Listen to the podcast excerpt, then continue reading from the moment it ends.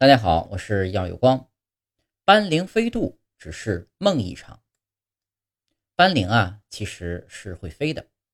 人民教育出版社语文七年级下册中有一篇题为《斑羚飞渡》的课文，讲述了这样一个故事：一大群斑羚被猎人逼到悬崖边，在头羊的组织下，小羚羊踩着老羚羊的背跳到悬崖对面逃生，老羚羊却为此甘心坠崖。看到这样的故事，无法不让人感叹，在贪婪的人类面前，动物之间的关系更加纯真而毫无保留。外甥女啊，像我一样喜欢沾花惹草、招猫逗狗，热爱自然。有一天呢，她突然拿着课本来考我：“你说斑羚会飞吗？”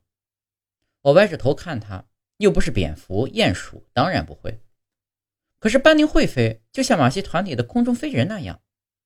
他脸上闪过一丝得逞后的坏笑，又叹了口气，不过也是迫不得已。什么呀？我瞬间凌乱了。原来他说的就是教材里收录的动物小说，题为《斑羚飞渡》，讲一大群斑羚被猎人逼到悬崖边，在头羊的组织下，小羚羊踩着老羚羊的背跳过悬崖逃生，老羚羊呢就此甘心坠崖。讲着讲着呢，他音调就高了。动物们不仅可爱、聪明，还很伟大。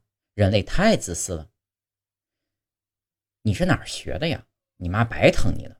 我试图提醒他，斑羚不可能这么做。这是作者亲眼看见的。你见过斑羚吗？他很不服气。我有点气短。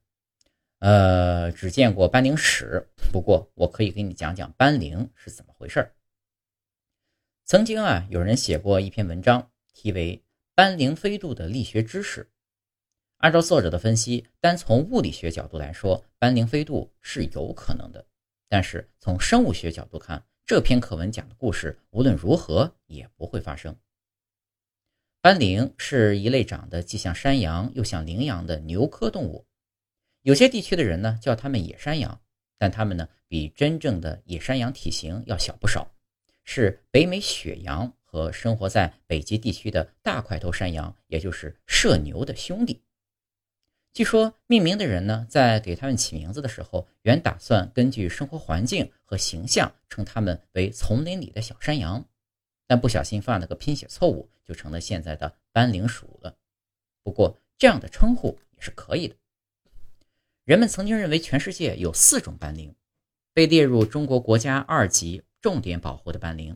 也叫喜马拉雅斑羚，列入一级重点保护的赤斑羚，也叫西藏斑羚，是红斑羚的亚种之一。还有一个是长尾斑羚，也叫西伯利亚斑羚。最后一个是灰斑羚，或者称川西斑羚。后来呢，被归入了长尾斑羚，成为了一个亚种。因为遭到捕猎以及赖以生活的丛林受到的破坏，在过去几十年中，斑羚的数量快速下降。为了避免这类动物灭绝，人们将它们列入了濒危野生动植物种国际贸易公约的附录一，严禁国际贸易。最近的研究将原先的猎灵属中的三个物种并入了斑羚属，包括苏门羚、台湾猎羚以及日本猎羚。那么，斑羚飞渡中所说的是哪种斑羚呢？斑羚们的毛色呢，从灰到棕黄到红褐色变化多样，仅凭故事中描述的毛色深棕的公羚，或者是灰黑色的母斑羚，很难确认到底是哪个物种。还好啊，除了长尾斑羚以外，另外两种斑羚的分布范围都比较狭小，刚好又在南亚、东南亚和我国交界的地区。想知道会飞的是哪种斑羚，必须弄清楚是故事的发生地嘎洛山在哪里。斑羚飞渡的作者沈石溪老师曾说过：“嘎洛山就在他住的曼广弄寨子后面。”但曼广弄又在哪里呢？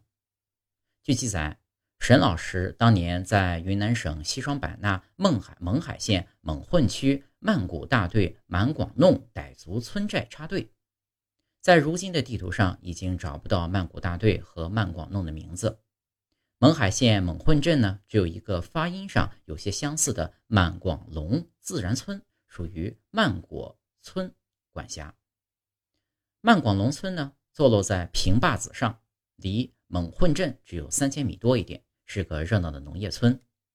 在曼广农村南直线距离大约二十千米之外呢，是出现在沈老师另外一篇小说《保姆蟒》中的布朗山，但嘎洛山呢却杳无踪迹。时光荏苒，地名变更已不可考。还好呢，可以大致确认，这座传说中的嘎罗山应该就在勐海县境内。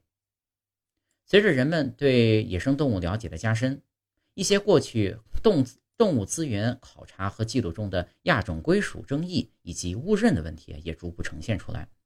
比如，我国在很多地方都曾记录有斑羚，但实际上这个种就像它另一个俗称喜马拉雅斑羚一样，只是沿着东西方向分布在喜马拉雅山南北坡。在我国其他地区，包括西双版纳都没有分布。西双版纳勐海县位于中缅边境的中方境内。如果从较大的地理尺度看，中国和缅甸都有红斑羚和长尾斑羚分布，但细看就会发现，红斑羚只分布在缅甸西北地区，对应的是我国云南怒江州和西藏察隅县一带。因此，分布在西双版纳。沈石溪老师笔下的斑羚就只能是长尾斑羚了，而且极有可能是它的亚种灰斑羚。灰斑羚个头不大，体长大约一米，而肩高呢只有半米左右。它们头顶长着匕首式的短角，在野外不大容易区分性别。如果没有意外情况，它们一般可以活到十五岁上下。灰斑羚栖息在亚热带丛林山区。经常在密林间的台地和峭壁边活动，啃食青草、树叶和嫩芽。借助灰褐的体色，它们隐藏在岩岩石旁、岩洞或丛竹间的小道上。斑羚善于攀岩，六十度甚至更陡的山坡都都难不住它们。在悬崖周围活动时，它们主要靠之字形的小步跳下、跳上，和人们常见的山羊。岩羊或者羚羊这些动物不同，生活在郁密丛林里的斑羚和猎羚并不聚成大群。斑羚在林地里的分布啊非常稀疏，在泰国野生动植物避难所这个有效的有效保护的山区啊，灰斑羚的密度大概只有每平方千米五头左右。当地有记录的最大一群也只有八头成年斑羚和两头小羊。在印度，最大的灰斑羚群也没有超过十一头。灰斑羚，尤其是雄性灰斑羚，经常单独活动。有时候啊，主要是在发情期的秋末冬初，它们才会和几头雌羚一起聚集成临时的小繁殖群体。但随着年龄增长，一些雄性灰斑羚可能就再也不会去参加繁殖性的聚集，而任由自己在林中游荡，孤独终老。对于灰斑羚这种个体间缺乏社群联系的动物而言啊，集体几乎是个不存在的概念。斑羚平常会在自己确认的大约二十公顷林地的领域中活动，成年雄性只管炼丹儿，与其他的雄性老死不相往来。发情的时候啊，要是遇见同性，往往就是一场恶斗。群体的唯一纽带是雌羚，幼羚在成年前会跟在母兽身边。雄羚在发情期会围着雌羚守候难得的交配机会。了解了斑羚的日常习性，你就会发现，在现实中，灰斑羚以及其他几种斑羚都不可能存在斑羚飞渡描述的七八十头的群体。老雄羚不会出现在群中，更不可能存在号令众人一言九鼎的头羊。而且，对于这些日常根本没有组织、没有纪律的动物，你会遇见它们在穷途末路时相互关照吗？你记得小说结尾那头走上彩虹的头羊吧？我终于抓住了重点。是呀，上课时我就奇怪呢，彩虹哪能当桥？感情这故事本来就是假的呀！外甥女啊，恍然大悟。那为什么老师还当真事儿似的？我们都不是小孩了，干嘛拿着蒙人呢？算童话吧，我赶紧安慰他。不是为了提倡集体主义价值观吗？集体主义那真的有谁可以这样牺牲吗？动物是有利他行为，不过。和这个故事里讲的不太一样，我脑海中忽然呈现出几个公式，赶紧摇摇头，把它们甩掉了。这部小说虚构了一个老年动物舍弃自己的生命，换取本种群延续的故事。动物父母为了让后代生存下去，甘愿冒风险，甚至舍弃自己的性命，这在自然界中啊并不罕见。鸭子妈妈假装受伤，把狐狸从窝附近引开的调虎离山，就是出于育幼本能。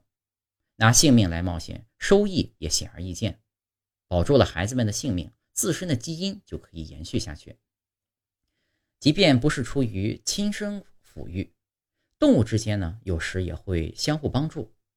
发现捕食者而报警的鸟儿和猴子，虽然有被锁定为捕食目标的风险。但下次也会收到其他同伴的警报，及时逃脱。这样相互帮助的基础在于互惠合作，不算纯粹的舍己为人。除了相互帮助，牺牲自己成全别人，也可以发生在非人生物，甚至最简单的生物身上。细胞性黏菌是一种类似变形虫的结构简单的原生生物。平时这些生物是一个个独立的细胞，像阿米巴变形虫一样。各自以吞噬其他微生物为生。一旦没有东西吃了，这些原本单独生活的细胞个体就会数以万计的聚在一起，形成一种先是像蠕虫，后来像蘑菇的奇怪生物。细胞们变成蘑菇时呢，有些成了蘑菇柄，起支撑作用，不能生育；有些则成了蘑菇头，子实体，释放出孢子，繁殖后代。为什么那些原本独立的细胞会选择成为光杆司令？放弃传宗接代的权益呢？原来，所有这些独立细胞通常很可能源自同一株克隆。蘑菇杆们选择不育，甘愿把子实体托高，就可以让同胞们的后代有机会生存在更适合的环境中。虽然这是一种自我牺牲，但借助同胞的繁衍，自身携带的基因也可以传递下去。这种基于亲缘选择的利他行为。如果以人的牺牲来形容，那就像群体遗传学家 G.B.S. 霍尔丹在坊间传闻中曾说过的：“我愿意跳到河里去救两个兄弟，或者八个表兄弟。”不过，一个个体能贡献的力量毕竟有限。基于亲缘选择的利他行为，通常出现在近亲的小家族中。除了近亲间的亲缘选择，牺牲也可能出于群体选择的需要。在群体间存在残酷竞争时，那些拥有奉献者的群体比大家都自私自利的群体生存状况要好。在蜜蜂、蚂蚁一类的真社会性动物中，工兵们可能会为了近亲，也可能会为了群体自我奉献。但这种情况在脊椎动物中可能只出现在裸宾属群体中。当然，还有一种脊椎动物更讲究自我奉献。其他生物的所谓利他，无非只是牺牲自己的繁殖机会，或者牺牲一些时间或食物；而现代人则会为了解决与己无关的社会问题绝食，为了救助陌生病患捐献血液或骨髓，甚至认可可认可以活体器官移植。人类的利他是进化和文化双重作用的产物，也是最值得歌颂的。最后说一下。斑羚飞渡这篇文章啊，只是一个文学作品。从分布上看，课文中提到的斑羚应该是灰斑羚。这种动物生性害羞，记录中最大的群体只有十几头，也不会出现小说中提到的那样号令群雄的头羊。利他行为在动物群体中常出现，但这篇课文中描述的事情却不可能发生。